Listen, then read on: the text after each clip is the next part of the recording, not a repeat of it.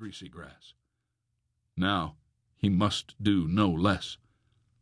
His courageous Sioux ancestors, the elite Dog Soldier Society, deserved no less. The Great Spirit deserved no less. He turned the knife on his arms, alternating between left and right. The blood slithered down his massive biceps like a snake stalking prey, until his arms, like his chest, were cloaked in red. Forty-two. Forty-three. His eyelids fluttered. He shivered uncontrollably, but continued nonetheless. Forty. Four. His pace had slowed. He began to feel drowsy. The blood gushed from the pulsing lacerations as if possessed by spirits. He realized that he would have to finish soon, before the darkness came, before the prophetic dreams of the sun dance would begin. Forty-five. Forty-six.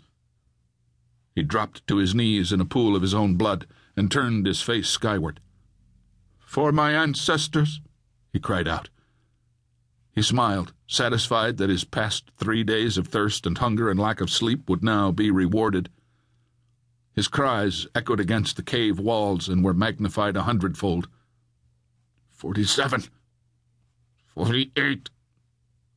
For Wakantanka. Forty-nine. Fifty. Take me, Great Spirit, into your arms, he shouted. He wavered like a deer, sapped of its strength by a marksman's arrow, closed his eyes, dropped the knife and coup stick, and fell head first to the cold, damp floor inside the darkened cave. Screeching bats, startled by his screams, swarmed past his prostrate body and into the peach dusk of the desert. The vision quest had finally begun.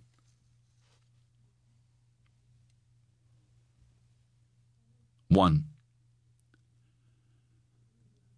I have my hundred percent pure Celtic blooded Irish Catholic mother, God bless her soul, to thank for my name, which, for a cop, actually has a nice ring to it. Quinn Shannon.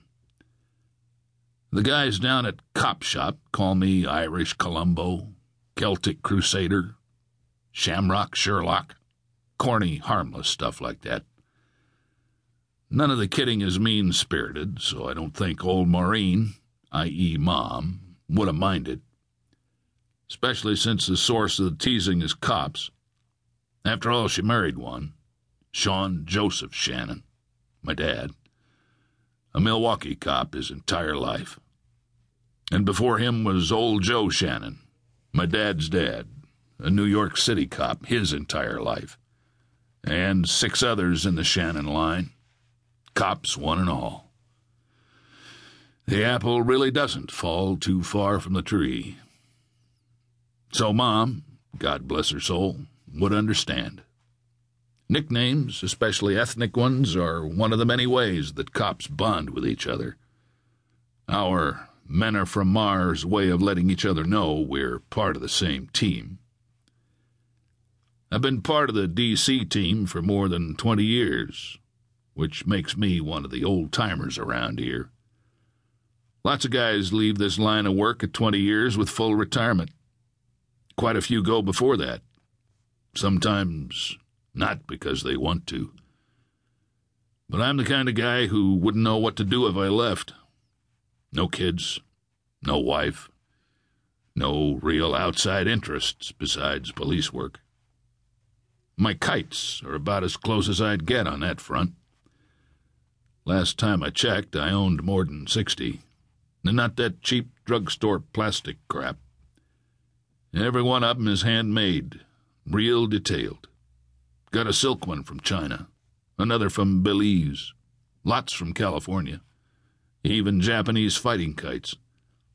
Each one an impressive example of what a skilled craftsman can do when he puts his mind to it. They all fly sweet as birds, too. If you ask me, there's no greater thrill than watching one of 'em battle a much more powerful wind, like some circus acrobat on a tightrope. They stay up there, unyielding,